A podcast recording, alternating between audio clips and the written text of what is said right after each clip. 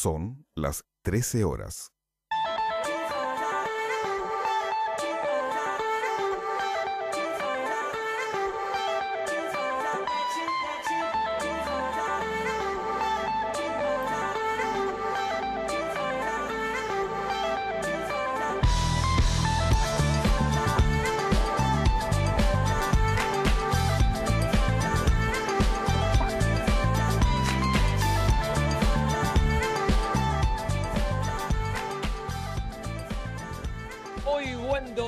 Para todos. Estamos al aire, muy bien, muy buen domingo para todos. Buenos días o buenas tardes, depende de quien ya haya almorzado y quien no.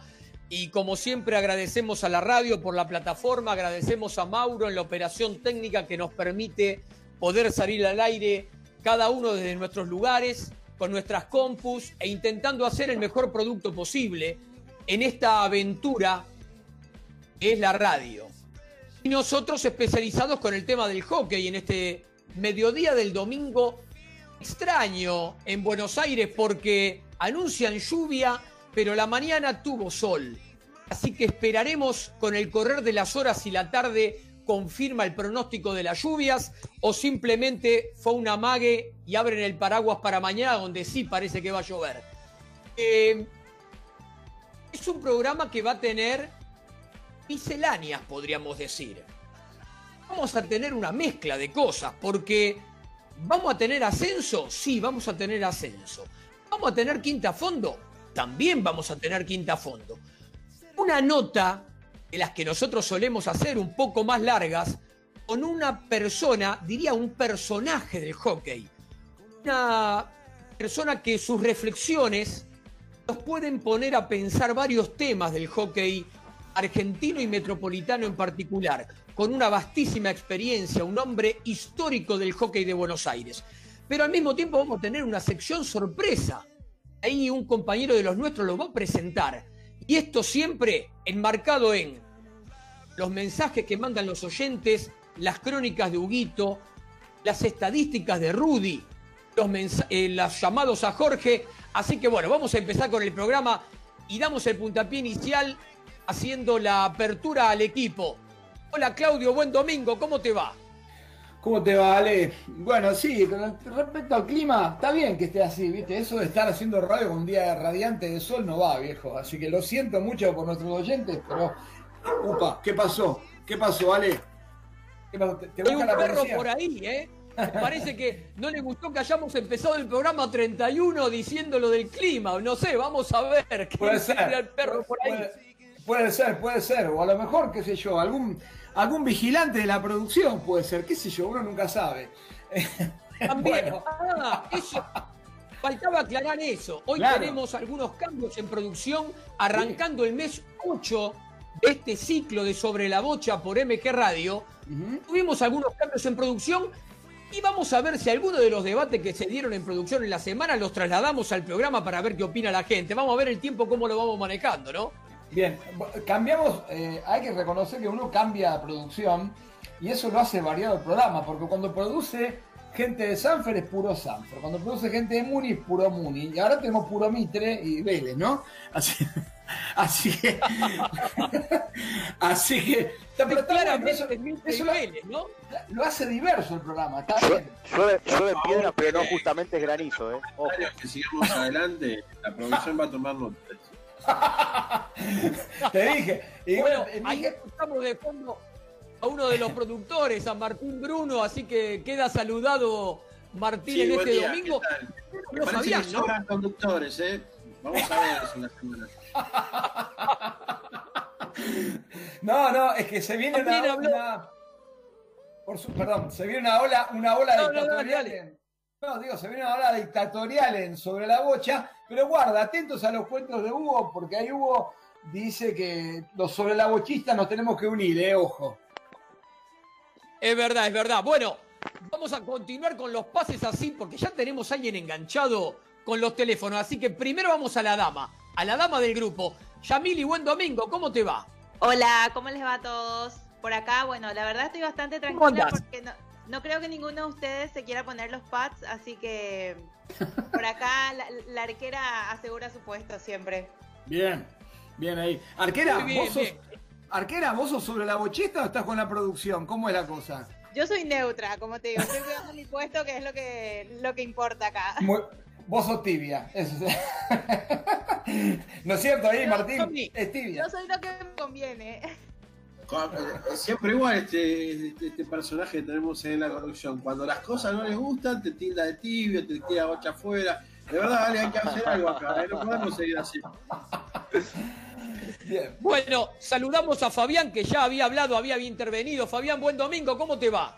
¿Qué hace? Sale, ¿cómo andan gente de sobre la bocha? Acá vos anunciaste lluvia, no empezó a llover, pero ya están cayendo piedras, ¿eh? Yo, a ver, no, es algo como que hay algo que no me está cerrando en todo esto. Epa, hay algo que no, me está cerrando. Llovieron piedra, nos dijeron que si una producción es Sanfer, la otra Muni, el otro Mitre. No sé, me parece como que acá hay internas y no hagan que aparezca Crónica, ¿eh? Ojo. Ah, escuchame, Fabián, tienes razón, sí. Que bien, de devoto es un cabaret esto, viejo. Ah, sí, pero sin duda, bien. Bien, bien. Bueno, y antes de arrancar con...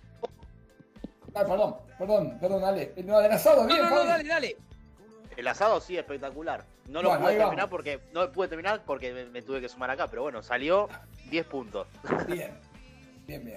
Buenísimo. Antes de la apertura comercial del programa, vamos a pedirle a Yami que diga las vías de comunicación para la gente que quiera escribirnos o contarnos algo en Sobre la Bocha por MG Radio. Dale, Ale, le comento a todos los oyentes que nos pueden escuchar en www.mgradio.com.ar. Ahí también encuentran El Mensajero y bueno, se van uniendo a nosotros, que bueno, y creo que estamos abiertos a todo tipo de comentarios y opiniones que nos quieran ir dejando. También nos encuentran en Instagram, @mg_radio24, en Twitter, @mgradio24 y en Facebook, mgradio24. Buenísimo, y le pedimos a Mauro que haga la apertura comercial del programa.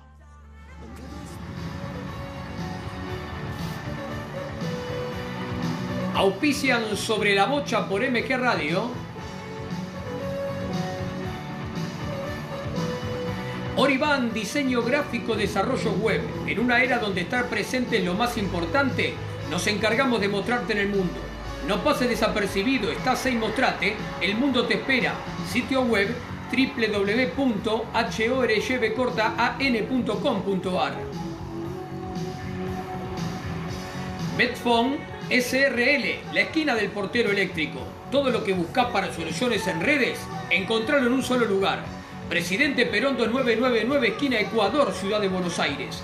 Envíos a todo el país. Sitio web www.betfon.com.ar. Lolita Ger, uñas gelificadas, capín, gel, esmaltes semipermanentes. Entra a Facebook y buscala por su propio nombre, Lolita Ger. WhatsApp +54 911 3757 2809. Lolita Ger.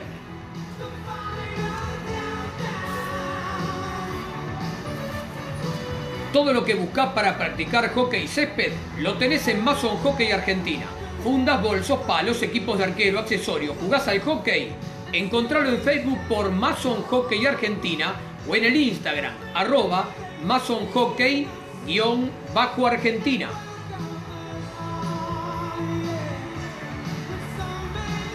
Panes artesanales, La Raíz Pan.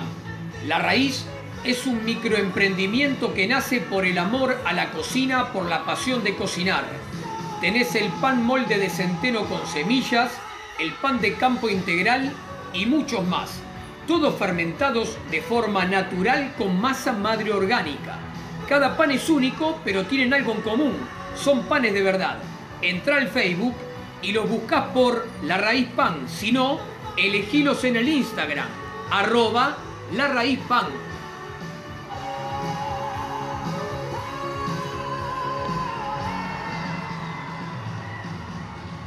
Buenísimo, y hacemos una aclaración con el avisador, con La Raíz Pan, porque esta semana quienes pidan pan van a ver que tienen alguna demora en las entregas, producto que están haciendo una reforma en el lugar de trabajo, así que van a tener alguna demora, pero siguen trabajando.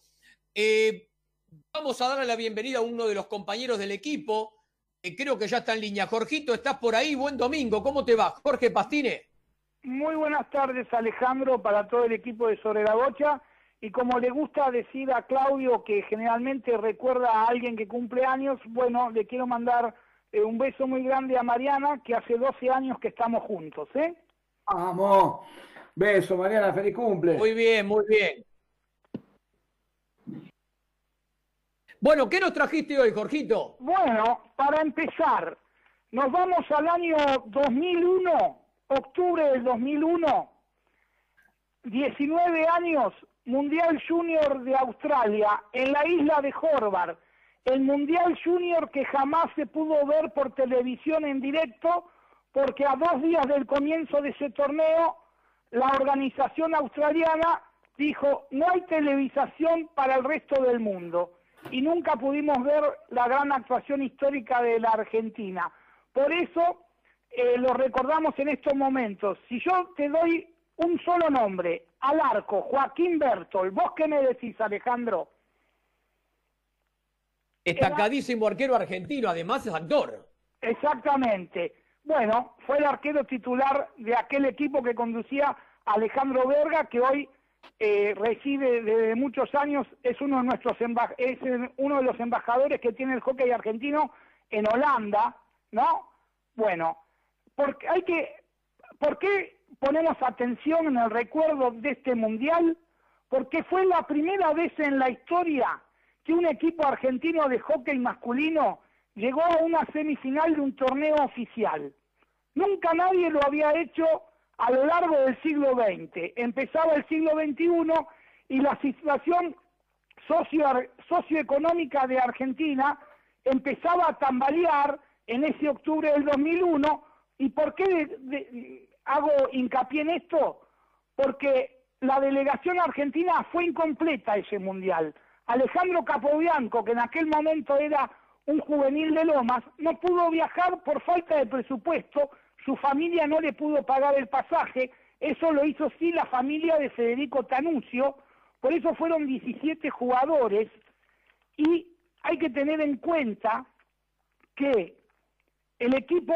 Esta generación donde están Juan Gilardi, Lucas Rey, campeones olímpicos en Río 2016, al igual que Matías Paredes, el muchacho de Lucilo, que, claro, empezaron en aquel lejano 97 jugando un campeonato juvenil argentino, donde Emanuel Rollero fue el entrenador de aquel equipo de Buenos Aires, y al año siguiente, al haber cambio generacional, del seleccionado mayor, simultáneamente Marcelo Garrafo y Alejandro Verga decidieron empezar a trabajar con una nueva generación porque tenían 3 años para formarlos.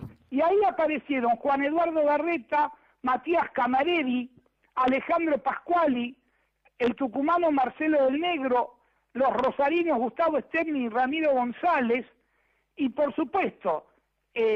un jugador como Marco Riccardi, hombre de Mitre, apareció Rodrigo Vila, el capitán de esa generación, que incluso ya jugaban en el exterior, iban a jugar al exterior. Rodrigo Vila tuvo su primera experiencia en Bélgica, cuando Bélgica no era una plaza importante, y Marcelo del Negro había pasado por el hockey de las Canarias en la Liga Española, por ejemplo, para dar un ejemplo. ¿Y por qué decimos que es histórico la presentación de este seleccionado? Porque nunca en la historia del hockey masculino, en un torneo oficial, consecutivamente Argentina pudo vencer a Australia y a Holanda. Y en este torneo lo hizo y llegó a las semifinales, le ganó a España y perdió 6-1 la final con la India. Lo importante es eso, porque también quedan registrados los goles de Alejandro Pasquali en esos partidos con Australia y Holanda, que en la segunda ronda se pasaba con los equipos que ganaban y había que llegar a semifinales ganando partidos, era la única manera. Y bueno, el equipo de Alejandro Verga lo pudo hacer, nadie lo esperaba. ¿Por qué? Porque la gente se puede preguntar, ¿pero ese equipo viajó, recibió equipos? No, para nada. Se pasó 3 años entrenando en el Centro Nacional de Alto Rendimiento, incluso... Se jugó el Panamericano Junior antes en Santiago en el 2000, en el arco estaba Juan Manuel Vivaldi, pero claro, llegó al tope de los 21 años y no pudo jugar el Mundial al año siguiente. Y la confirmación de un equipo, una generación que aún hoy, como alguna vez nos comentó Alejandro Arono, que hoy es el entrenador de Mitre, siguen conectados a través del chat. También hay que recordar a un jugador como Agustín Pesolano, un chico de Banade, otra vez Banade poniendo jugadores en el Junior, todavía estaba en la B Banade, y bueno, lo había hecho con Germán Orozco en el 97, y el equipo de Martínez ponía a Agustín Pesolano en el Junior. Realmente un equipo, no un equipo perfecto, sino que se pasaron 3 años entrenando para el Mundial de Australia, que en definitiva había sido la explosión, como recordábamos el domingo pasado, todo lo que sucedía con las Leonas, y de golpe la gente estaba expectante, porque las familias esperaban ver por televisión a los jugadores, y ESPN había anunciado, y bueno, la organización, llegaron las delegaciones, llegaron al Mundial, y la gente de Australia, que tenía, no sé si llamar derecho de televisión, o transmitir la imagen internacional, directamente se dijo, no hay imagen internacional para el resto del mundo. Bueno, en aquel momento, como lo sabremos, las comunicaciones con Australia, el Internet recién estaba arrancando. Bueno, en aquel momento la información, bueno, fue llegando de a poco, pero claro, a medida que Argentina iba pasando rondas, jugando partidos, y cada vez mejor lo hacía, y por supuesto, y como digo, y lo recalco porque nunca más ocurrió, que en un torneo consecutivamente, vos, cuando los chicos argentinos decían, uy, nos toca Holanda, nos toca Australia, bueno, en ese torneo se los pudo vencer. Y también quiero recordar a Matías Mazot, el arquero de Mitre, que después tuvo su paso también por España. Por eso son 19 años, ¿y por qué lo traemos? Porque a la vuelta, cuando terminó el torneo en la isla de Horvat, por cuestiones de despasaje, perdieron las conexiones de los aviones y se tuvieron que quedar en las islas del Pacífico una semana más para esperar la vuelta a Buenos Aires, que todas las familias estaban esperando a los chicos. Y bueno, fue realmente, yo digo, tragicómico. Uno ahora hoy, desde hoy, lo vemos 19 años atrás y uno lo toma como una gran anécdota. Pero en el momento que una delegación llegue a un lugar y está perdiendo la conexión para llegar de Australia vía Santiago de Chile, en aquella época no se había viajado por vuelo transpolar, bueno, claro, eran chicos, lo tomaron también como algo, venían muy contentos, porque Argentina está bien, es cierto, se perdió la final con India 6-1, pero lo importante es que Argentina por primera vez llegaba a una final en la historia del hockey masculino. Y ahí está la cosa. ¿Por qué lo relacionamos con Río 2016? Porque 3 de ese Junior llegaron a Río y después se sumó toda la generación que vino anterior, que fue la que ganó el Mundial del 2005, que recordábamos en Sobre la Bocha en el mes de agosto. La generación esa se gestó fundamentalmente a través de la palabra de Pedro Ibarra. Ellos decían, nosotros vamos a traer la medalla que los chicos no pudieron traer de Australia. Y efectivamente, en el 2005 Argentina fue campeón mundial junior. Y si uno empieza a sumar el junior del 2001 y el junior del 2005, hay 10 jugadores de esos dos equipos que son los que tienen la medalla de oro de Río. Por eso es importante este recuerdo, y también hay que tener en cuenta lo que fue llegar hasta Australia y lo que significó, no solo en la carrera de Alejandro Verga como entrenador, porque eso, ustedes saben cómo es el hockey holandés de ordenado. Obviamente, los países potencia no tenían en cuenta a la Argentina para llegar a una final.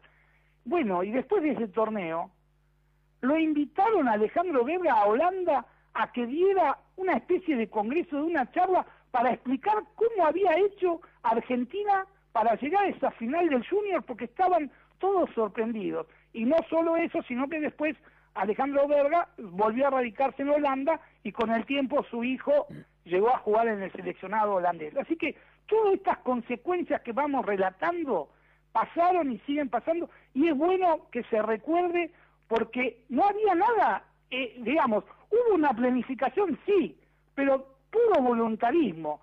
Ni siquiera había becas para los juniors, los jugadores del interior venían, entrenaban, volvían a sus provincias, o aquellos que alguna vez se quedaban en casa de familia, en casa de los jugadores que vivían en Buenos Aires, y en definitiva, la cuestión también social ya de la Argentina.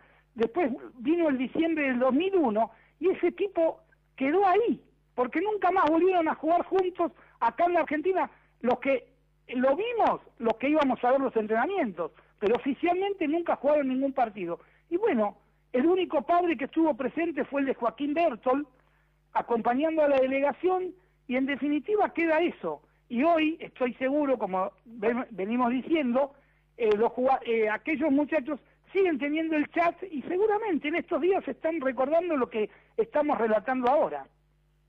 Bien. Excelente recuerdo, Jorgito, y a ver, de a poco con todos esos escalones se va armando la historia del hockey argentino, y ahora te voy a pedir que no cortes, que te quedes en línea, porque vamos a hacer la presentación de la nota que tenemos este domingo en Sobre la Bocha. Jugador de selección, pero al mismo tiempo un ícono de su club. Más allá de ser actualmente dirigente, y fue protagonista de los torneos que tanto vos como yo vimos en Mitre hace unos cuantos años atrás, pero al mismo tiempo fue casi el protagonista en exclusivo del año 98, de ese fin del año 98 en aquella final de SAG. Sabés de quién estoy hablando, Jorge, así que le vamos a dar la bienvenida en este mediodía del domingo a Fernando Falchetto. ¿Cómo te va, Fernando? Tanto tiempo, buen domingo.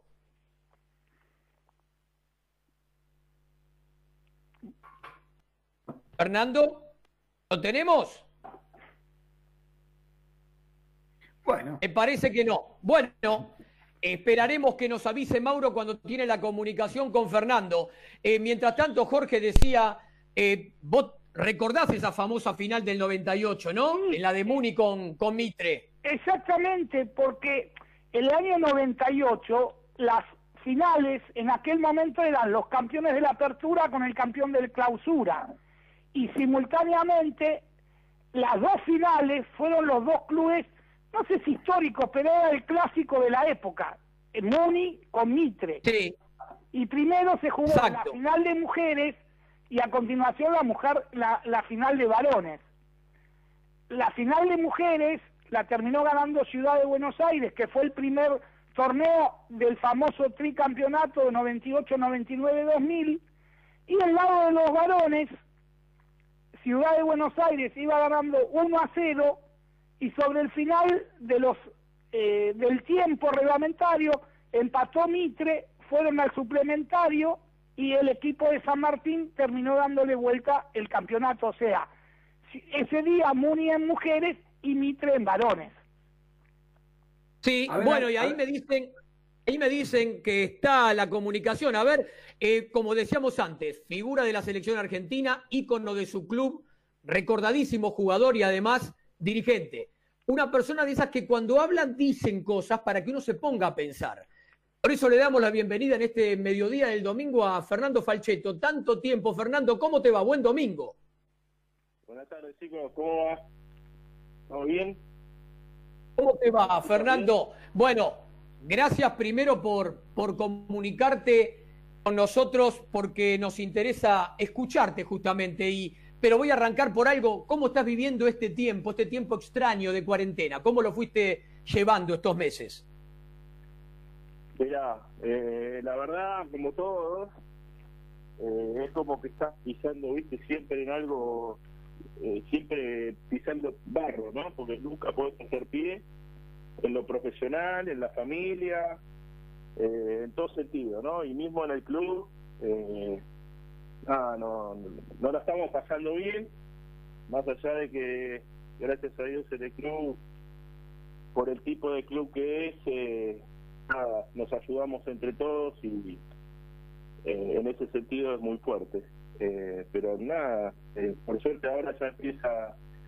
Entiendo y espero y deseo que empiece la última parte de este proceso que nos estamos pasando mal y la verdad me está faltando los domingos ir a ver a mis hijos, a la primera, a mis amigos. Es complicado, es complicado. Es verdad, es verdad. Bueno, por ahí alguno nos fue comentando en la producción que estás en un equipo de trabajo realizando algún tipo de reestructuración en la actividad de Mitre. Contanos vos qué es lo que estás haciendo actualmente. Mira, nosotros... Ahora, primero te quiero decir algo, quiero acotarte algo. El partido que estaban haciendo referencia, íbamos 3-2 abajo cuando sonó la chicharra que terminó el partido.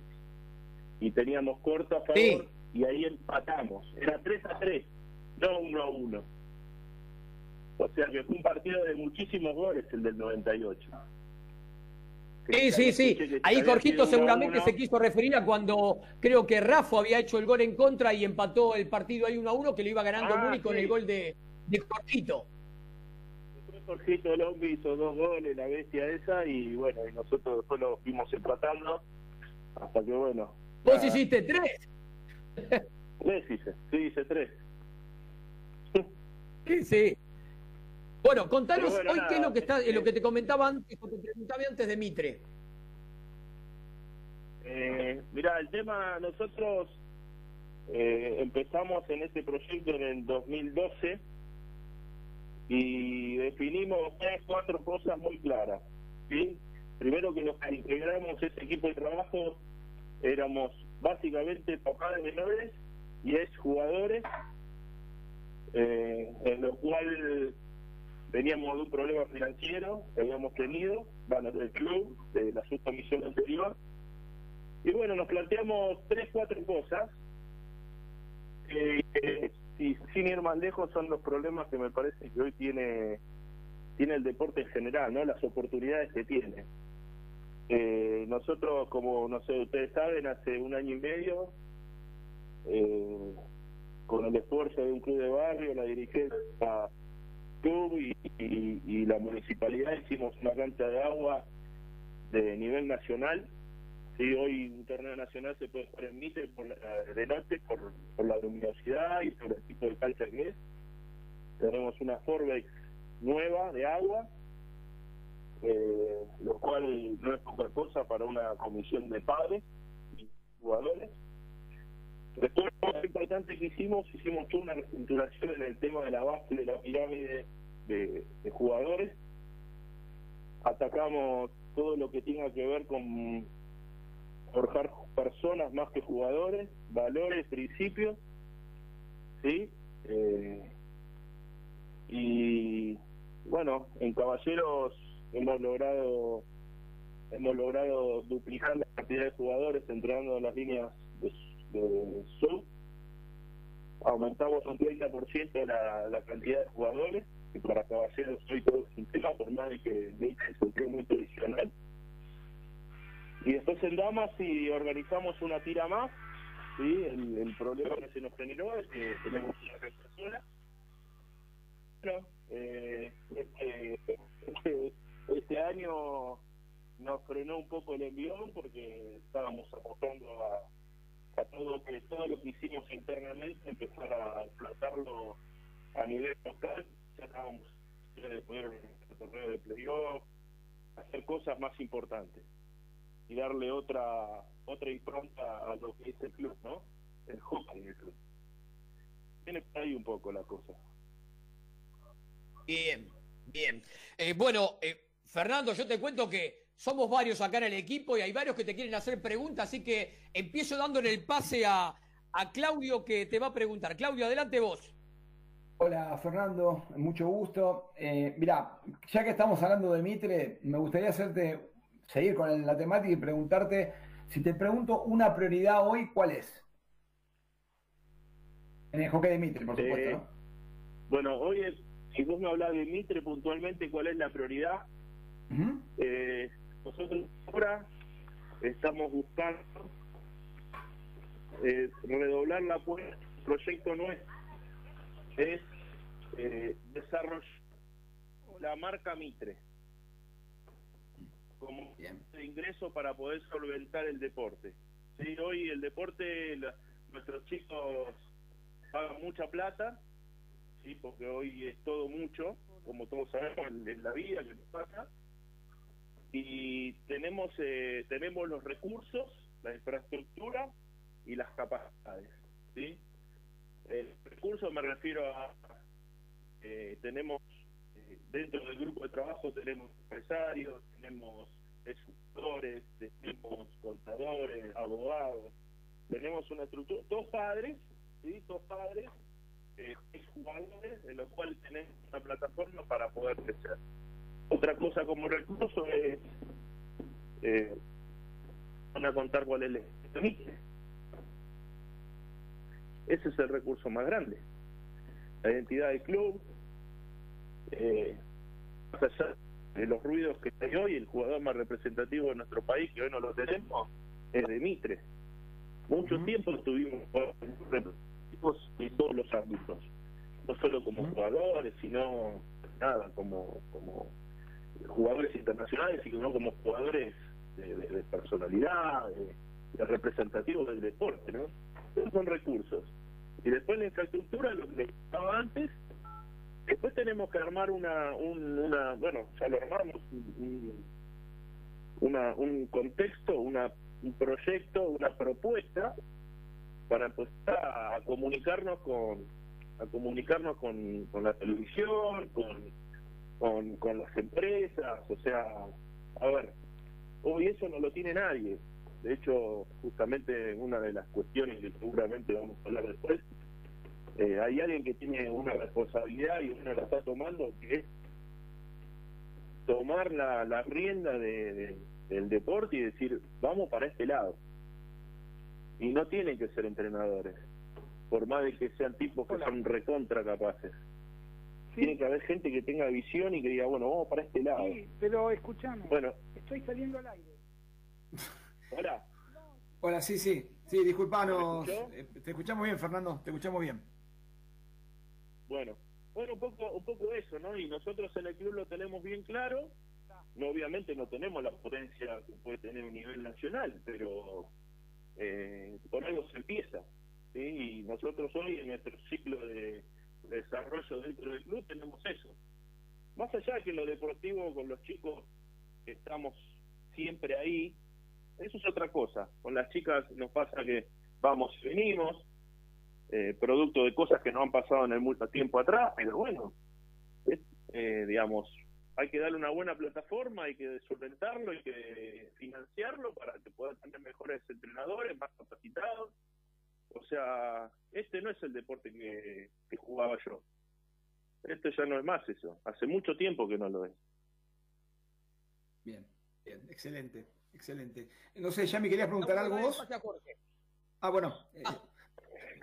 Sí. Dale, Jorge, pregunta vos. ¿Cómo no? Bueno, Fernando, me imagino que también, como decís vos, ¿no? Se vive otra actualidad en el deporte, pero vos como deportista tuviste tu trayectoria con respecto a los seleccionados en distintos torneos y el momento más popular, el famoso gol en la final del Panamericano del 95 con Canadá. ¿Esos recuerdos los usás para aplicarlos acá en este deporte? Mira, Jorge, te cuento un poco.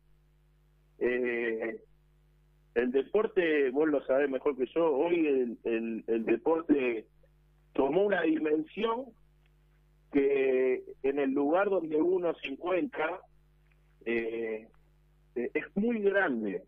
Digamos, uno no tiene torneos de acá, torneos de Monkey Hockey. Está mi sobrina Rechu, está en Juan Surio ahora. Yo estaba pasando y vi una canchita de hockey que había mujeres más o menos de mi edad. Pero pasó el tiempo y me enteré quién era el entrenador. Y sabés que esas mujeres no sabían jugar al hockey de chicas y estaban empezando a jugar al hockey. Es la dimensión que es este deporte. ¿Por qué te digo esto?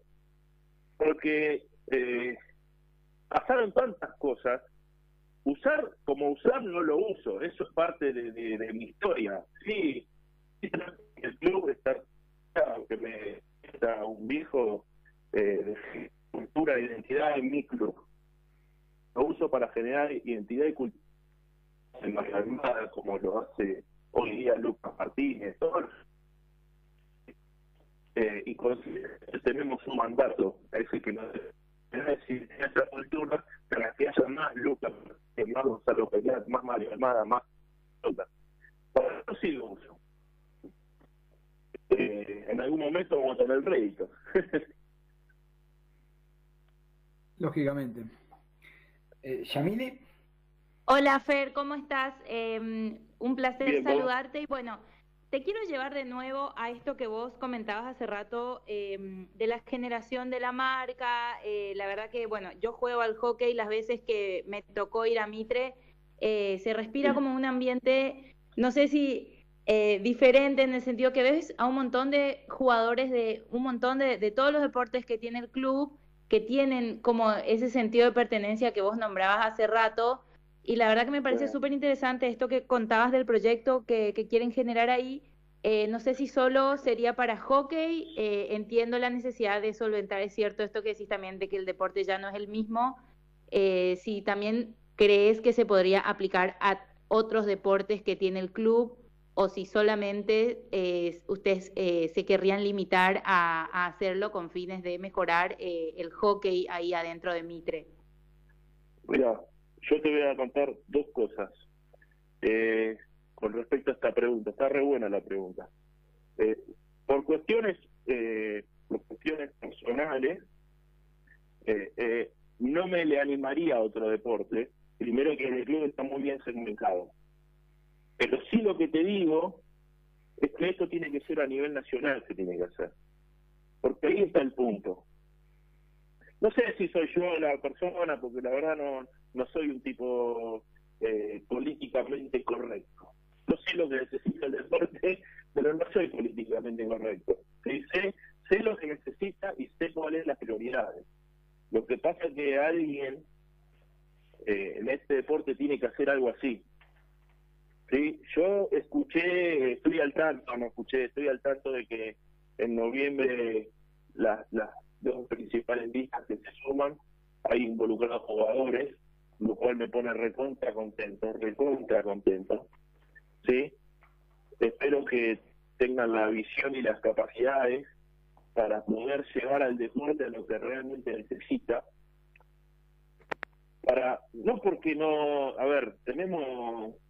Tenemos las capacidades para poder estar entre los 3-4 mejores entre los dos deportes, entre damas y caballeros, ¿sí?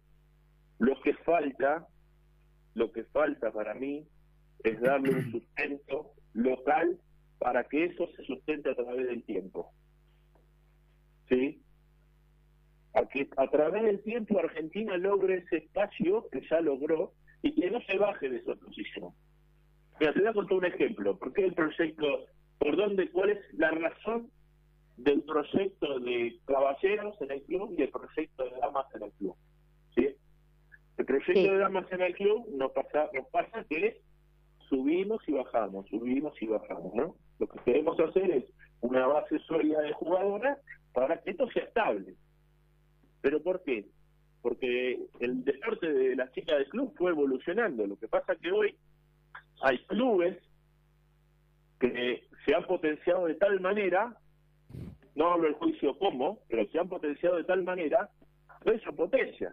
River hace 10 años existía, no sé, si 10 años, potencia. O sea, hay que ser una de ellos. Lo que digo es, tenemos que trabajar para eso. Y en el caso de caballeros, lo que tenemos que hacer es hacer más jugadores de los que se nos van a Europa. Ese es el tema. Claro. Cuando vos lo abandonás a base de todo el país, a nivel selección tenés buenos seleccionados. O sea, armaron dos equipos, ¿sí? Pero el torneo local es un desastre. ¿Por qué? Porque hoy... no, o sea, a ver, hoy Mitre, si está completo, como la época mía, que no viajaban tanto... Yo tengo un seleccionado. Claro. ¿Me explico? Ese es el punto. Claramente. Y ahí es donde yo veo el proyecto, ¿no? Te contesto al punto. Yo lo veo como usted, lo veo a nivel Buenos Aires, que es donde vivo y veo, Y después lo veo a nivel nacional. A nivel nacional, no, o sea, acá hay cuatro patas, que para mí hay tres que están muy bien desarrolladas, en el primer caso, hoy casi todo el país, el deporte de alto rendimiento es ya vino para quedarse, me hablo de los jugadores. A nivel entrenadores, te puede gustar un sistema, te puede gustar otro sistema, pero vos tenés a entrenadores de Maxi Calda, Rete, y de ahí para abajo tenés de todo en el buen sentido, ¿sí? Hay mucha gente comprometida en ese entorno. Después el arbitraje, como los entrenadores, te pueden gustar o no te pueden gustar, pero son profesionales, están desarrollados, tienen un sistema, tienen un proceso, tienen capacitación.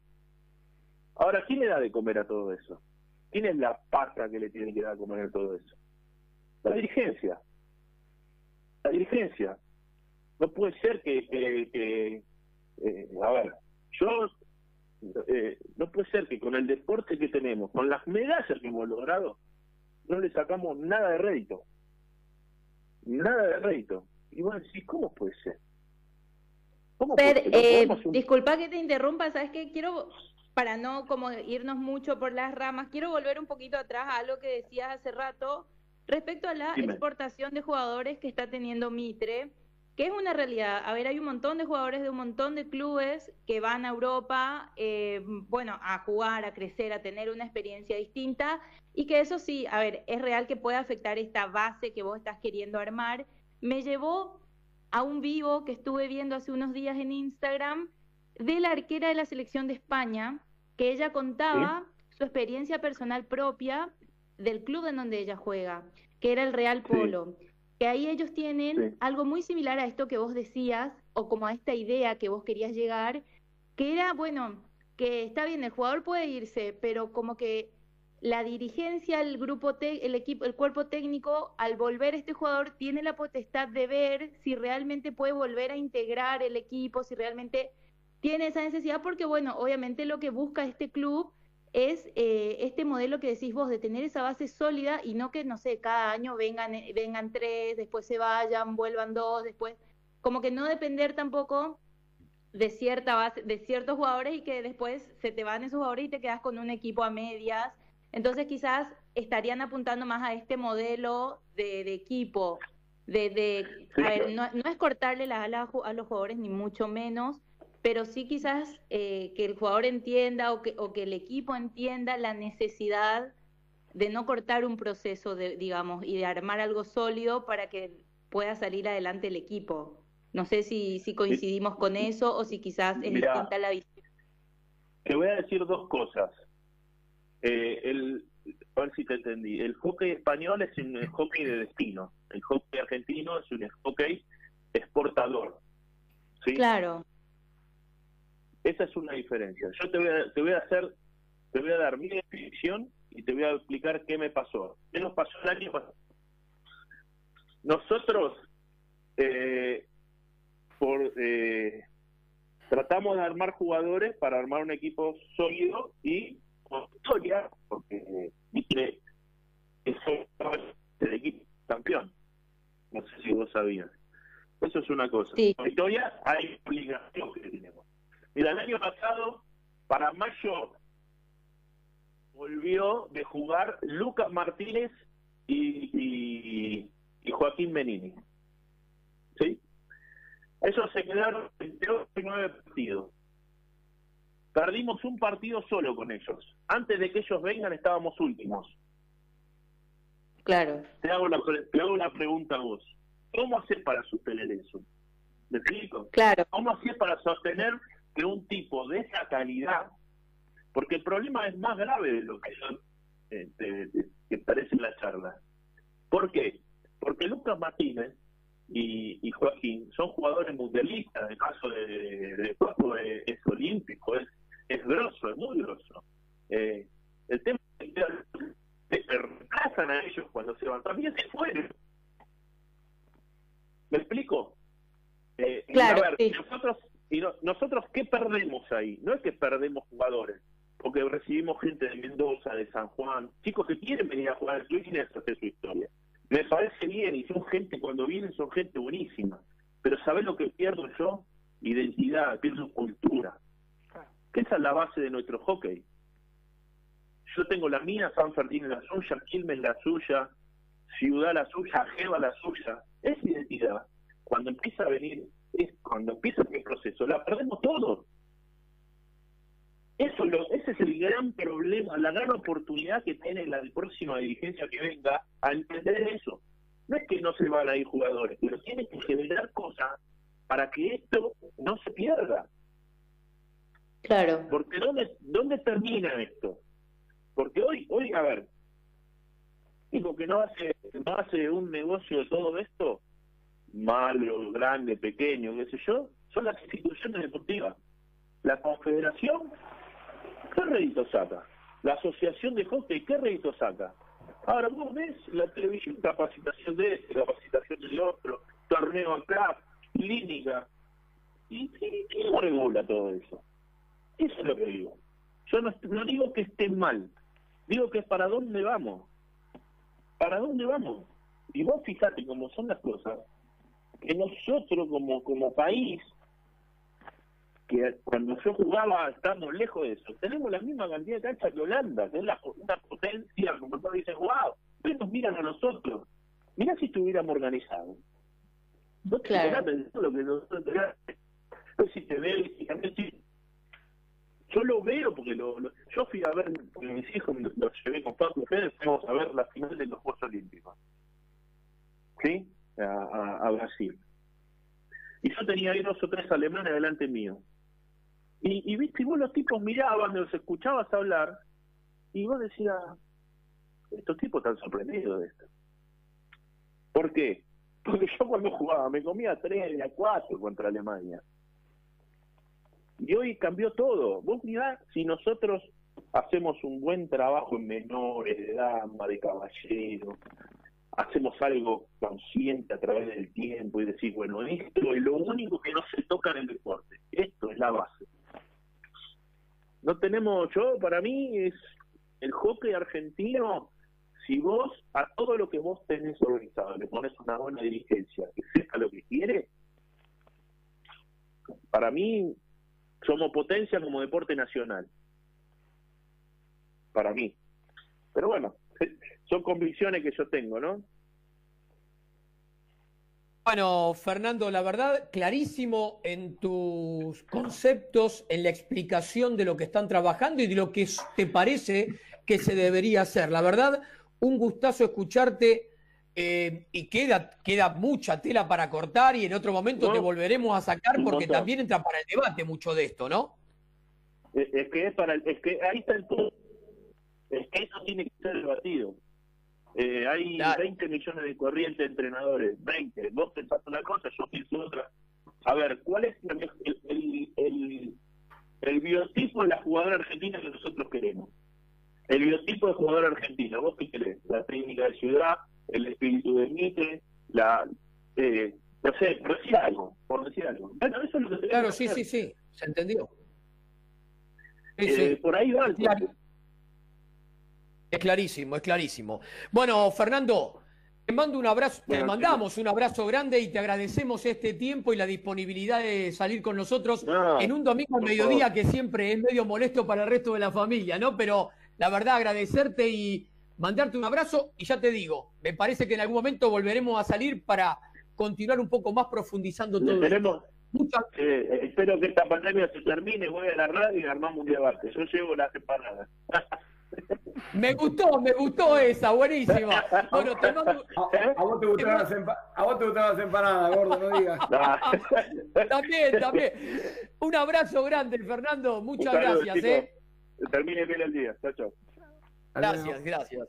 Bueno, fue bien. Fernando Falchetto, la verdad, clarísimo en lo que expuso y como le decía al aire, da mucha tela para cortar. Está bueno el debate en ese sentido porque pensar el hockey es tan bueno en la previa para después poder desarrollarlo posteriormente, sino hacia dónde vamos. Bueno, y justamente, ¿hacia dónde vamos? En el programa creo que vamos con Mauro, ¿no, Claudio? ¿Qué sé yo? La parte 1 de rugby. Vamos tarde, pero vamos con Rubio, que van... Que no, ¿de qué nos va a hablar? Dale, ¿sabes? Es sorpresa para vos. Es sorpresa para mí, así que, no, Mauro, mandalo. Vamos. En el programa de Sobre la Bocha del día de hoy, vamos a efectuar un pequeño resumen del aporte que hicieron los clubes a la selección argentina de hockey. Dicho resumen se haya confeccionado en base a datos que surgen a partir de la década del 30, más específicamente el año 1935, hasta el presente año. En los primeros años, la mayor parte de las integrantes de la selección eran jugadoras de equipos de Capital o Gran Buenos Aires. En 1960, con el ingreso de Atlético de Rosario en el torneo de Primera A, empiezan a haber cantidades cada día más cuantiosas de jugadoras del interior. A partir de 1976, año que Argentina sale subcampeón del mundo de selecciones en Berlín, no hay un año en el cual no haya algunas jugadoras del interior del país. Por supuesto, donde más se masificó el ingreso de jugadores del interior fue en la mitad de la década del 90, donde ya los integrantes del cuerpo técnico de la selección iban al interior a ver jugadoras, que después fueron promovidas a la selección nacional. Vamos a efectuar una pequeña síntesis de los aportes que hubo desde 1936 al 2020 entre los clubes. El que más jugadoras aportó fue Lomas, con 41. Le sigue la dupla Suri, Buenos Aires, más conocido como Viey, con 25. San Fernando con 24. Quilmes y la dupla Ciudad Muni con 23. Geva y Belgrano tienen 21. Banco Nación y Casi 16. La dupla San Martín más Pacific 15. Al igual que Isik. Harling tiene 13. Atlético Rosario, 10, San Caterins, 9, Atlético Arrows, Náutico Acoa, Olivos y River tienen 7, Bartolomé Mitre y eso 6, Gimnasia Esgrima Rosario, Marista de Mendoza, Universitario de Córdoba y Universitario de Rosario, 4, Jockey de Córdoba, Jockey de Rosario, La Tablada de Córdoba, Popeye de Salta, Pucará, Quilmes High School, Santa Bárbara y Tucumán Rugby tienen 3. Banco Provincia, Hindú, Murialdo de Mendoza, Sociedad Alemana de Gimnasia de Polvorines, 2. Y con uno solo están Amancay de San Juan, Andino de Mendoza, Arquitectura, Asociación Alemana de Quilmes, 9 de Julio de Buenos Aires, Atlético Provincial de Rosario, Banco Hipotecario, Cray de Rosario, Duendes de Rosario, Independiente de Tandil, Italiano, Jockey de Salta, Liceo Naval, Liceo Rugby de Mendoza, Los Cedros, Los Tordos de Mendoza, Mar del Plata Hockey Club, Montehermoso de Bahía Blanca, Náutico Mar del Plata, Newell's Old Boys de Rosario, Ogaraiti, Universidad Nacional de San Juan, Unión Vistal Bateque de Mendoza e IPF. En total son 370 jugadoras que provienen de 62 clubes. La ciudad del interior que tiene más clubes es Rosario, con 8. Luego le sigue Mendoza con 6. Por supuesto, jugadoras que estuvieron integrando mientras estuvieron en ese equipo o posteriormente hayan jugado la selección nacional. Perfecto la estadística de Rudy en esta parte, y el domingo que viene vamos a tener bastante más. Así que, ¿qué te parece, Fabi, si vamos con la presentación de la sección sorpresa? Me dijiste, a ver, dale. Sí, Ale, porque bueno, justamente la chica que armó la sección sorpresa está conectada, así que le vamos a mandar saludos.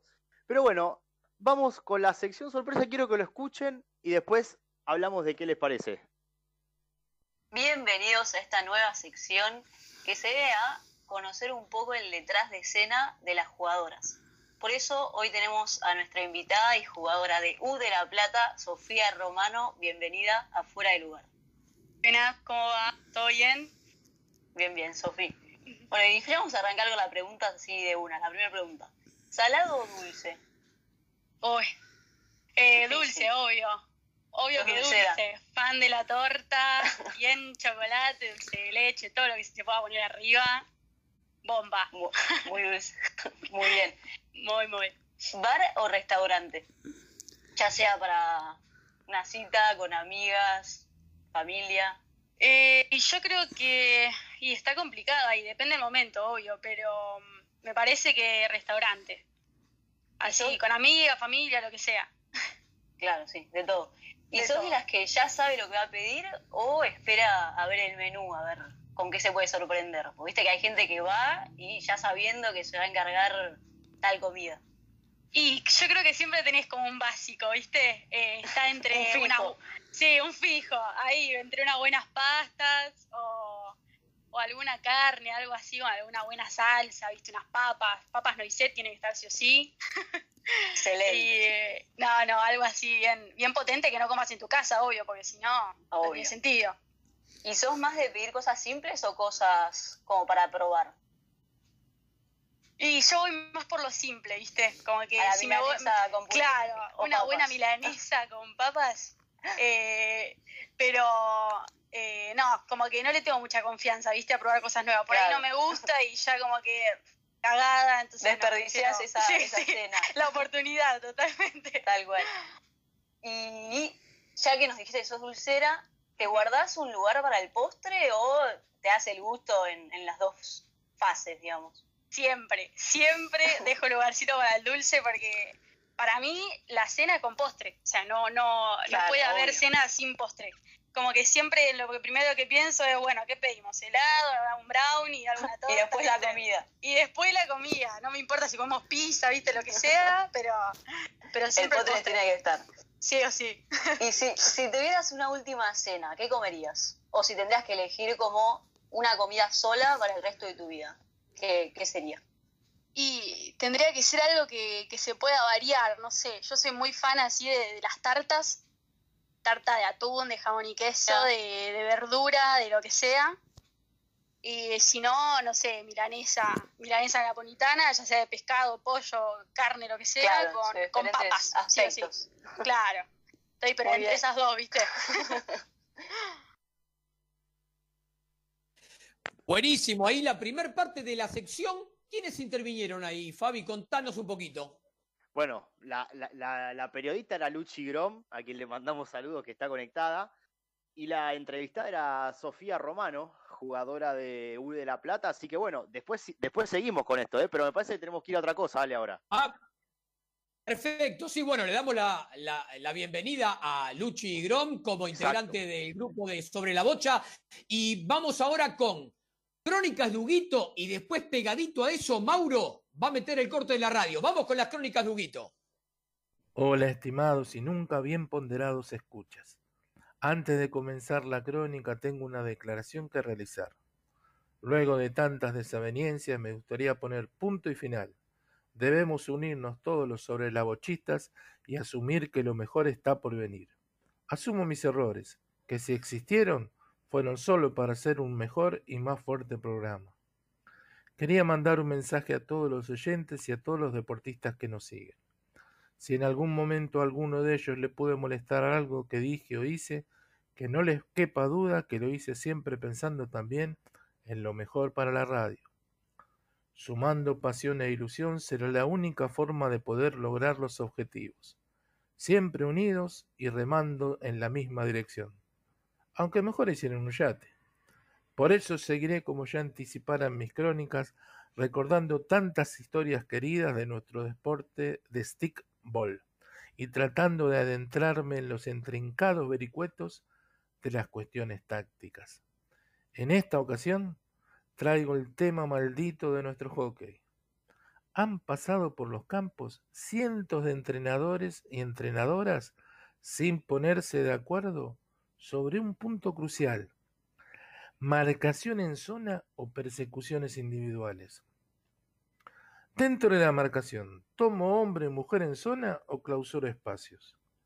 Si es marcación personalizada, ¿hago persecuciones por toda la cancha o roto marcas según los sectores? En las zonas peligrosas y excluyentes como las áreas, ¿hago marcaciones personales o mixtas con jugadores y jugadoras libres para ir a la bocha? Aunque parezca mentira, a pesar de los años que lleva el deporte en nuestro medio, estos siguen siendo temas de debate, con posiciones tan fundamentalistas en algunos casos que son irreconciliables, al punto de encasillar a entrenadores y entrenadoras en corrientes enfrentadas. Hoy que la modernidad aparece con pragmatismo, tomando todas las informaciones y datos, lo que supondría un pensamiento más conciliador entre diferentes posturas, aún queda como resabio este virtual desafío de preferencias entre zonistas y personalicionistas, valga el neologismo. Por eso, estimados radioescuchas, invito a ustedes a pronunciarse y emitir el opinión sobre estos temas. ¿Qué opinan ustedes? Cuéntenos en el chat. Cerrando la crónica, les digo que este es el momento de confraternizar, como dije en el principio, y de no ahondar en grietas. Sin embargo, para no perder la costumbre, y aunque sea como cábala, les pido que ya que están en el chat, lo inunden con mensajes de apoyo a Huguito, para que el gruel jefe siga masticando bronca. Desde la Ciudad Autónoma de Buenos Aires, República Argentina, transmite MG Radio. MG Radio. MG Radio. www.mgradio.com.ar. El Círculo de Entrenadores Personales te ofrece un plan a tu medida. Entrenamiento para la salud y para deportistas de alta competencia. Comunicate en nuestra página en Facebook, Círculo de Entrenadores @Professional Trainer, Círculo de Entrenadores Personales, y viví mejor.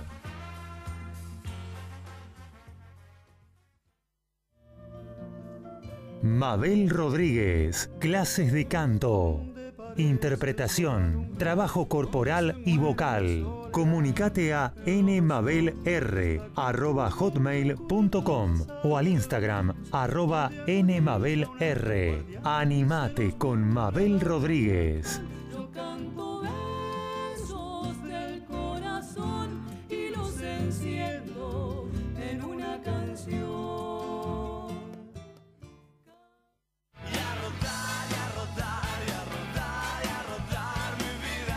Los miércoles, arma tu agenda de salidas del fin de que se viene. Gabriel Giachero y equipo te ayudan con un buen fin de semana. Los miércoles a las 22 horas por MG Radio.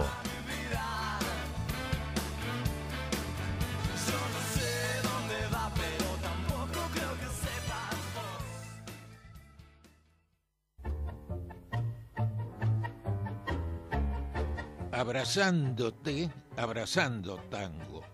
Programa de nuestra cultura popular. Idea y conducción, Enrique Madrid. Te espero los jueves a las 20 horas por MG Radio.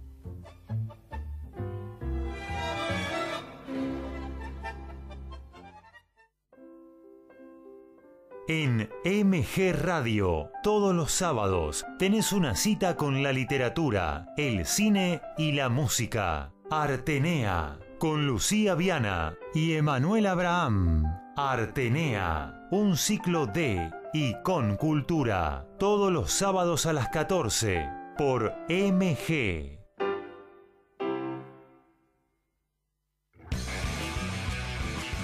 Info, columnistas, notas, opiniones. Deportivamente, un polideportivo con todas las disciplinas. Deportivamente, conducen Antonella Curatola y Alejandro Molesi, y va los domingos a las 14:30 horas por MG Radio. En MG Radio ya no hay horarios. Encontrá todo el contenido en anchor.fm, on demand, las 24 horas.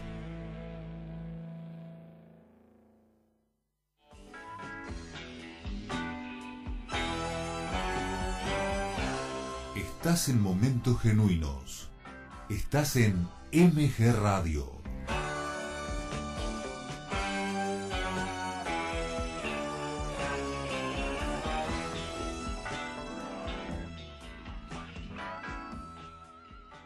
Catorce horas, 5 minutos.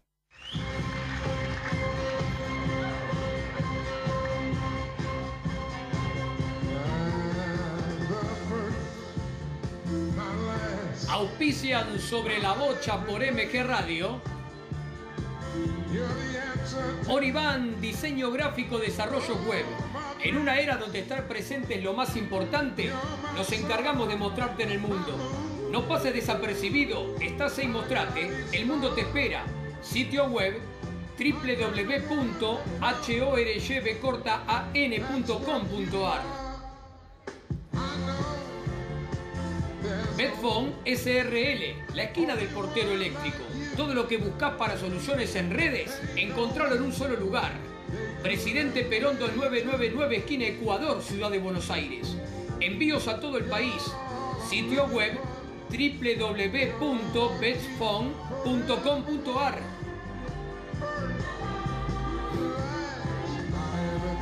Lolita Ger, uñas gelificadas, capín gel, esmaltes semipermanentes. Entra al Facebook y buscala por su propio nombre, Lolita Ger. WhatsApp más 54 911 3757 2809. Lolita Ger. Todo lo que buscas para practicar hockey y césped lo tenés en Mason Hockey Argentina. Fundas, bolsos, palos, equipos de arquero, accesorios. Encontralo en Facebook por Mason Hockey Argentina. Instagram, @ Mason Hockey-Argentina.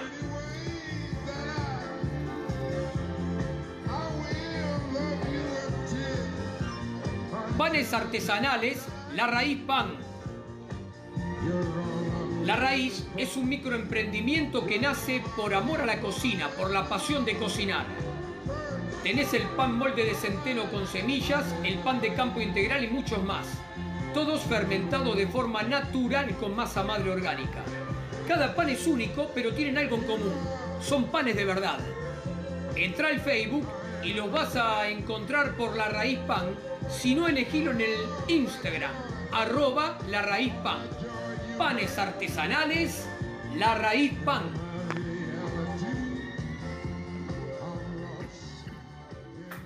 Bien. Y ellos eran los que nos auspiciaban y, por supuesto, estamos ATR como siempre. No cambia nunca esto, Fabi. No, mi amigo fiel no falla nunca, viejo. Vos viste que lo nuestro, el tercer bloque es nuestro, es así. Y bueno, sí, hay gente que se va a comer, ¿viste? Volvió, ahí puso que volvió. Es otra cosa el programa con el estómago, es otra cosa el programa con el estómago cubierto, ¿eh? Sí, ahora no sé. No sé si tirándole en 5 minutos toda la comida, no sé si está bueno también. Y fue una puntecita de ravioles sí, de verdura, bueno, mozzarella y verdeo con salsa, con tuco y arvejas. Así que la verdad, espectacular. Bien, me parece muy bien, Ale. Bueno, yo estaba diciendo, no quería irme sin decir una cosita de la producción. Vieron cómo cortó rápido, terminó Hugo y mandaron el corte, el bloque, para que no podamos decir nada. Yo no digo nada.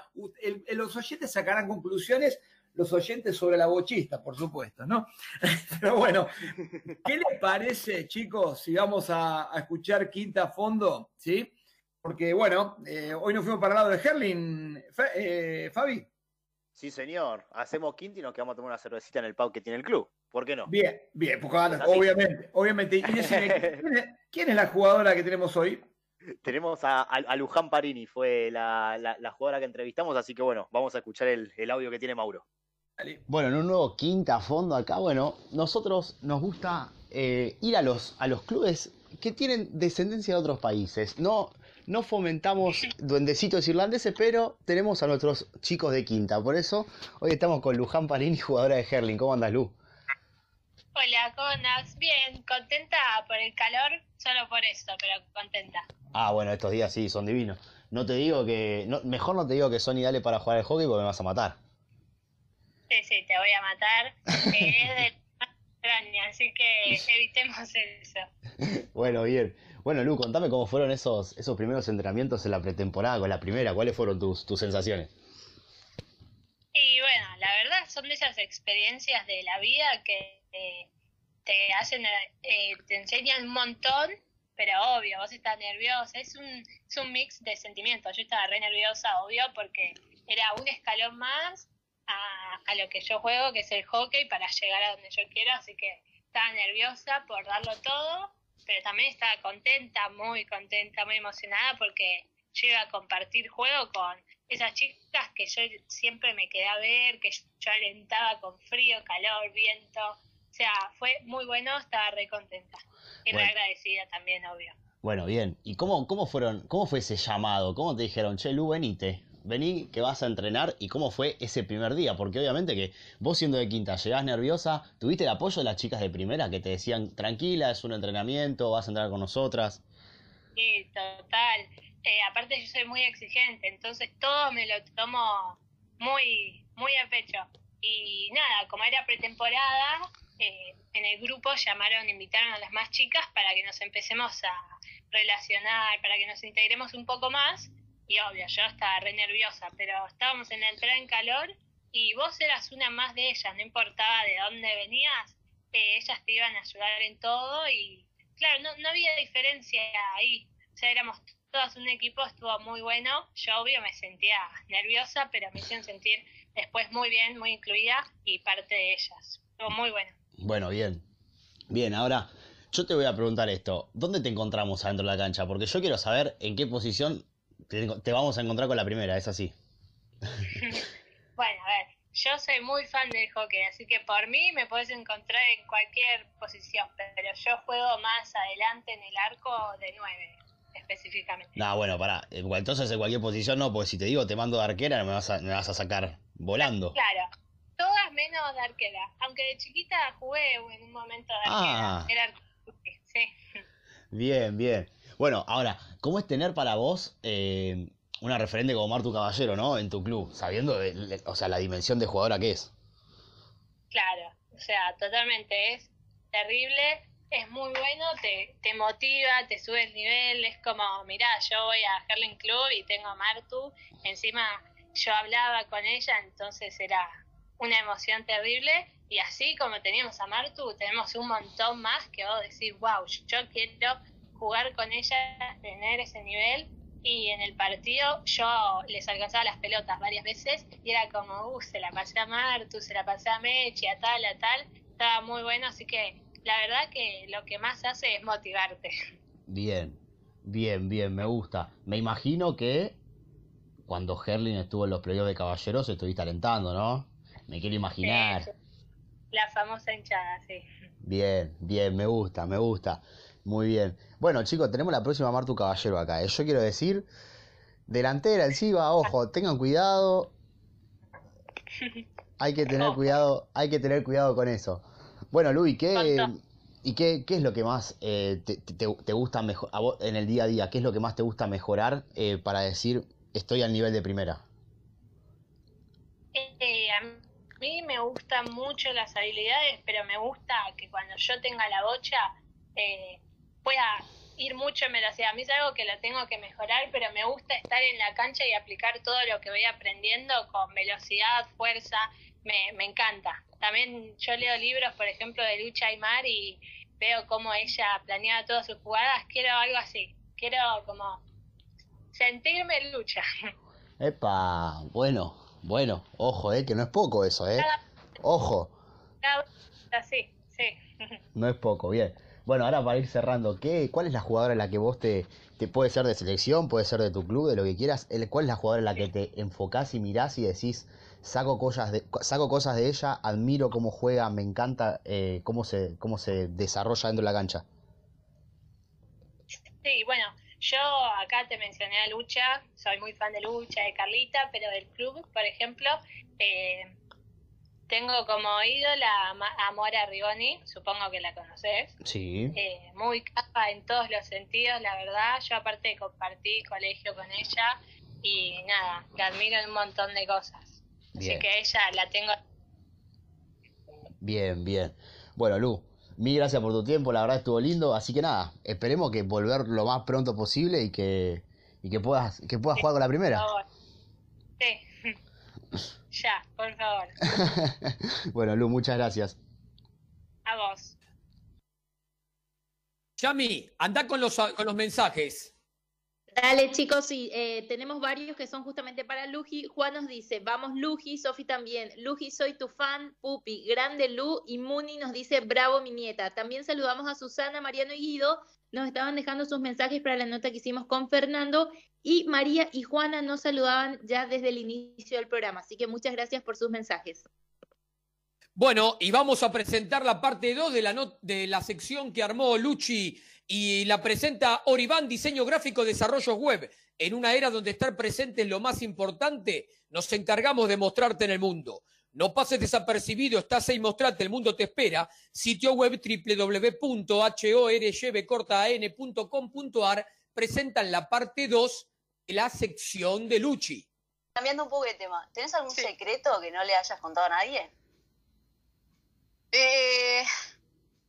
No, la verdad es que no. Siempre cuento las cosas, ¿viste? Porque si me guardo es como que yo soy muy sensible, entonces, claro, acumulo y en algún momento exploto y lloro, ¿viste? Sí, como que va directamente a eso noche, en cualquier momento. Casi madrugada. Sí, te dicen algo y ya te pones con los ojos llorosos, ¿viste? Claro, no. Intento que no. ¿Y si tenés que elegir un superpoder? Buena pregunta. Vale no ser tan sensible. No. Y yo creo que sería invisible. Estaría bueno ser invisible. Para estar en todos lados, ¿viste? Como que sin que te vean, por ahí estar, qué sé yo, sí me la chuma, así que en alguna conversación, ¿viste? O estar comiendo ahí mismo en un restaurante y que nadie te vea y vos te confás todo, como algo así. A la mesa dulce de una. Directamente en un cumpleaños de 15, ¿viste? Algo así que te colás. Excelente. Y nadie se entera. Y cuando eras chiquita, ¿qué era lo que querías que pase cuando seas grande? Por ejemplo, que vos digas, quiero ser grande para, no sé, manejar, por ejemplo. Y a ver, siempre fue como más que nada para independizarme de ese lado. Creo que algo que tengo muy pendiente ahí es irme a vivir afuera. Pero bueno, nada, no sé, es algo que todavía no lo logré y tengo 23, así que vamos a ver cómo se da todo. ¿Combinarías el irte a jugar también con irte a vivir o solo irías a vivir afuera? Sí, yo creo que ahora me doy cuenta de que después de tanto tiempo sin jugar, ¿viste? Como que se necesita. Sí. Por ahí ya, en algunos momentos. Ya es parte de nuestra rutina. Ya es parte de uno, ¿viste? Sí. Por ahí en algún momento sí colapsás, que querés largar todo, pero es algo necesario. Es como un cable a tierra, ¿viste? Sí. Así que sí, sería combinado de jugar. Muy bien. Y si te dan de elegir una camiseta de tu club, ¿elegís la suplente o la titular? Y yo creo que la negra, ¿no? es la titular. La negra es la titular, pasa que en verano te morís, claro. O sea, el sol te pega y... No, yo creo que... te quemás con la marca. Sí, no. Prefiero la suplente, porque es blanca, es más linda, me gusta más como queda. Y en verano pega menos el sol. Y en verano pega menos, fresquita, ¿viste? Sí, no, es imposible con la negra, atrae todo. ¿Y si te doy de viajar al pasado o al futuro? Viajaría al pasado. El futuro como que me gusta estar a la expectativa de qué va a pasar, ¿viste? Bien. ¿Y lo harías, viajarías al pasado para arreglar algo o cambiar algo? O... Sí, quizá cambiaría un par de cosas en relación a lo deportivo, por ahí un poco más de dedicación. Claro, sí. Harías otras cosas. Haría otras cosas, sí. En relación con la familia, el estudio, no mucho. Sería igual. Sería igual, sí. Panes artesanales La Raíz Pan, cada pan es único pero tienen algo en común, son panes de verdad. Entra al Facebook y lo encontrás por La Raíz Pan o elegilo en el Instagram, @LaRaizPan, esta semana con alguna discontinuidad en los pedidos, pero porque están de reestructuración. Ya el viernes o sábado próximo retoman con normalidad los pedidos de toda la semana y presenta la nota que sigue, Mason Hockey Argentina, todo lo que buscás para practicar hockey césped, lo tenés en Mason Hockey Argentina, fundas, bolsos, palos, equipos de arquero, accesorios. ¿Jugás al hockey? No podés perdértelo. Metete en el Facebook de Mason Hockey Argentina o en el Instagram, @MasonHockey_Argentina. Fabi, tenemos la nota, o Claudio, no sé quién de los dos. Sí, Ale. Dale, Fabi, dale vos. Bueno, dale vos. Bueno, tenemos sección de ascenso, pero bueno, hoy sección de ascenso en vivo, ¿eh? Es así. Así que bueno, nada, le damos la bienvenida a Iker Castillo, jugador de Vélez. ¿Cómo andas, Iker? Hola, ¿todo bien? ¿Se escucha ahí? Perfecto, se escucha. Muy bien. Bueno, primero, buen mediodía, buen domingo y nada, preguntarte ¿con cuántas ganas te quedaste de estrenarla este año? Porque con todo esto se le vino todo abajo. Y es verdad, con un montón de ganas porque, bueno, estábamos ansiosos, que era la vuelta a la categoría, así que teníamos muchas ganas ya de arrancar, nos comimos toda la pretemporada y, bueno, un día antes del fin de semana para jugar, bueno, se terminó todo, así que fue triste por ese momento. Bueno, bien. Bueno, ¿cómo vivieron aquel 2019 con el ascenso de Vélez? Y fue bastante bueno, la verdad, porque si bien cuando ascendimos por primera vez, después como que todos los años que siguieron fue intentar el ascenso, porque, bueno, dijimos ascendimos una vez, tenemos que volver a la categoría como sea, así que era todos los años. El año anterior nos hemos quedado fuera por un punto en la clasificación, así que, bueno, este año... El año pasado dijimos, bueno, tenemos que ascender como sea y ascendimos y por suerte fue ascenso y campeonato, así que fue muy bueno el año. Completito el asunto, muy bien. Ale. Sí. ¿Cómo te va? ¿Cómo estás? Preguntarte bien, si tuvieras que darme alguna característica del grupo que el año pasado cumplió el objetivo, ¿cuáles me marcás? Y es un grupo que está bastante variado, hay gente... 3 o 4 jugadores grandes, después quedamos en el medio y algunos chicos de quinta que la verdad que están sumando mucho para el equipo, así que hay muchos grupos de amigos, así que es un grupo siempre unido, que tiran para el mismo lado, somos la mayoría muy de Vélez, somos muy del club, así que siempre están ahí ayudando, van a ver a las chicas, es un club bastante unido la verdad en ese aspecto. Pero bueno, el equipo es un equipo bastante positivo y que siempre, digamos, da batalla a cualquier partido. Hola Iker, ¿cómo estás? Claudio. Hola Iker, ¿cómo estás? Bueno, estoy bien. La realidad, quiero preguntarte, diferencias entre este ascenso y el ascenso que se logró hace unos años, y también desde el punto de vista de cómo ves al equipo, ¿no? Que en aquel momento... Por ahí fue costoso mantenerse en la A con resultados que fueron difíciles, les costó sumar, pero bueno, seguramente eso le dio alguna experiencia. Pero contame vos cómo ves uno y otro. Y mira, el torneo de ascenso del 2015, a ver, para mí fue como más importante porque fue el primero en la historia del club, digamos, que fui parte. Entonces como que eso tuvo algo especial, digamos, ¿no? En el club.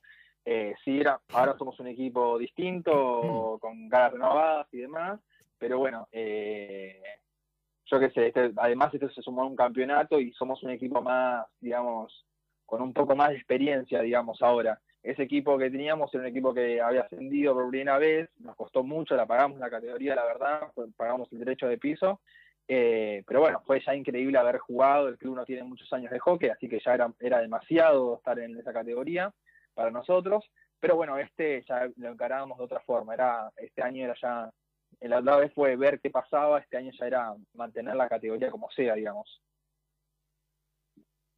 Bien, gracias. Bueno, Iker, te agradecemos mucho tu participación en el programa, y bueno, nada, lo mejor para el año que viene, o si por ahí en algún momento de este año se reanuda. Sí, ojalá lo más pronto posible. No sé cuándo va a ser, pero ojalá sea pronto. Bueno, muchísimas gracias. Dale, gracias a ustedes. Abrazo, Iker. Bueno, ahí pasada la palabra a Iker Castillo, jugador de Vélez. Ale, ¿cómo seguimos? Tenemos cómo seguimos. Metfone SRL, la esquina del portero eléctrico. Todo lo que buscás para soluciones en redes, encontralo en un solo lugar. Presidente Perón 2999, esquina Ecuador, Ciudad de Buenos Aires. Envíos a todo el país. Sitio web www.betfone.com.ar. Y tenemos a nuestra amiga Lolita Ger, uñas gelificadas, capping gel, esmalte semipermanentes. Entra al Facebook y búscala por su propio nombre, Lolita Ger. ¿Cómo se escribe? L-O-L-Y-T-A-G-H-E-R. Si no, en el WhatsApp, me parece que es más fácil. Más 54-911-3757-2809. Y creo que tenemos a Jorge. Todavía no. Bueno, a ver, Claudio. En este momento están viajando a la costa, están yendo a Cariló, las leonas. ¿Qué me podés decir? Y bueno, puedo decir que se generó una nueva burbuja, Alef. Que bueno, una nueva convocatoria donde bueno, las chicas van a hacer bueno, su preparación pensando de cara a Tokio con el grupo que está hoy ya armado y consolidado, más algunas caras nuevas, en algún caso... gente a lo mejor conocida, como en el caso de Sofía Macari, que está en la lista, y en otro caso también novedades del tipo de las chicas, de una joven defensora de Muni, en este caso Juliana Bullina, a quien entrevistamos a principio de año. Bien, bien. Claudio, me parece que todavía nos queda una parte de la sección que hasta hoy fue sorpresa, ya deja de serlo. Vamos a esa tercera parte y después retomamos para el final. ¿Y si no jugarías al hockey? Yo creo que si no hubiese, o sea, algún deporte haría seguro, pero claro, yo creo que andaría más por el vóley. Me fascina el vóley. ¿Tu hermana juega al vóley? No? Mi hermana juega al vóley, sí. Sí, ahora juntas también. Podríamos jugar juntas. Bueno, eso es otra cosa que me hubiese gustado también, poder compartir claro, así un deporte, un sentimiento ahí con mi hermana. Jugar juntas, viste, eso me encantaría, pero bueno, ya está, no se dio. Está muy bien. Las últimas dos preguntas. Si te ganas la lotería, ¿qué harías con esa plata? ¿En qué la gastás? ¿En qué la invertís? ¿La guardás? Uy, qué pregunta. Yo soy mucho de ahorrar, pero claramente si la tengo, sí, por ahí invertiría en, no sé. El pasaje para ir a vivir afuera. Claro, sí. O sea, eso sumaría una casa, por ahí comprar una claro, casa. Obvio que me daría los gustos que quisiera, obvio, también. Pero sí, más que nada eso, como que no tengo algo muy pensado acerca de lo que voy a hacer, ¿viste? Una vez que esté allá instalada por ahí, claro, veré, pero sí, algo así. Y la última pregunta que tengo para vos es, ¿cómo será un día ideal para la vida de Sofía Romano? Todo lo que quieras que pase en un día. Un día ideal. Desde que te levantás hasta que te vas a dormir de nuevo. Ay, bueno, uno sería, nada, levantarme para rendir la última materia de la facultad, recibirme, obvio, eso sería tremendo, y después de ese momento, nada, compartir todo lo que resta del día con mi familia, comiendo, festejando, tomando birra, nada, todo lo que se pueda consumir, que se consuma. Y nada, pasar tiempo con mis amigos, mi familia, muy bien, nada, todo eso. ¿Y alguna final, algún ascenso? Para decirse en relación a objetivos, o sea, algo que me haya marcado. En un día ideal. Te levantás, en un día ideal. Te juntás con tus amigos, tu familia, y a la tarde, noche, jugás el ascenso, el campeonato, lo que... Y obvio, a la noche si tuviese que jugar... Claro, bueno, a la tarde. A la tarde o a la noche si tuviese que jugar la fiesta para después. Sí, claro, obvio. Estoy entre... a ver, obvio que ascendido, que es algo que estamos buscando. Se dio, pero ahora se nos fue para atrás otra vez. Salir campeonas, más bien. Salir muy campeona bien, y ascender. Esa combinación es una locura. Bueno, gracias Sofi por hacerte este tiempito para nosotros y saludos a todos. Los esperamos en el próximo Fuera de Lugar. Saludos, gracias a ustedes. Nos vemos. Adiós. Bueno, ahí fue la sección que hasta hoy era sorpresa y se llama Fuera de Lugar con Luchi Grón. Veremos a ver cuándo le damos continuidad nuevamente a la sección.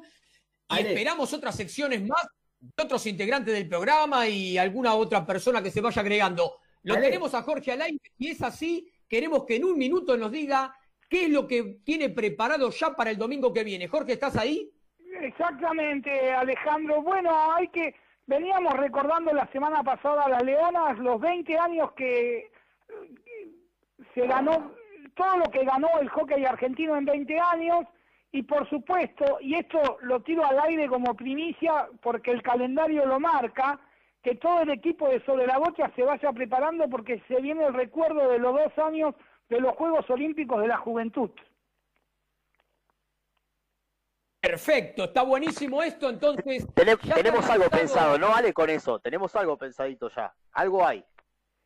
Hay algo por ahí dando vuelta, vamos a ver si se termina de armar un poquito en producción, ya sea para Sobre la Bocha o ya sea para Deportivamente, y ya también le damos la bienvenida a los compañeros de Deportivamente que nos están ya esperando en línea, ¿no? Juan, sí, Anto, ¿cómo estás? Acá estamos, ¿cómo andan? Hola, buenas tardes. Nos quedaron algunos segundos para hacer el pase. Increíble, porque si hubieran visto la hoja de ruta parecía que era imposible que entrara todo. Algo hemos dejado para el programa que viene y ya, bueno, con la gentileza de Jorge anunciamos lo que va a venir en el próximo Sobre la Bocha. ¿Y qué les parece si, Claudio, estás por ahí? Vamos a darle la despedida al grupo de Sobre la Bocha y la bienvenida Deportivamente, ¿te parece? Bien, bien, bien, sí, por supuesto, Ale, y bueno, nos vamos yendo y nos reencontramos el próximo domingo a las 13, por dónde va a ser, si no, por MG Radio. Gracias por estar, ¿eh? Chau, chau. Chau, chau. Desde la Ciudad Autónoma de Buenos Aires, República Argentina, transmite MG Radio, mgradio.com.ar. Descarga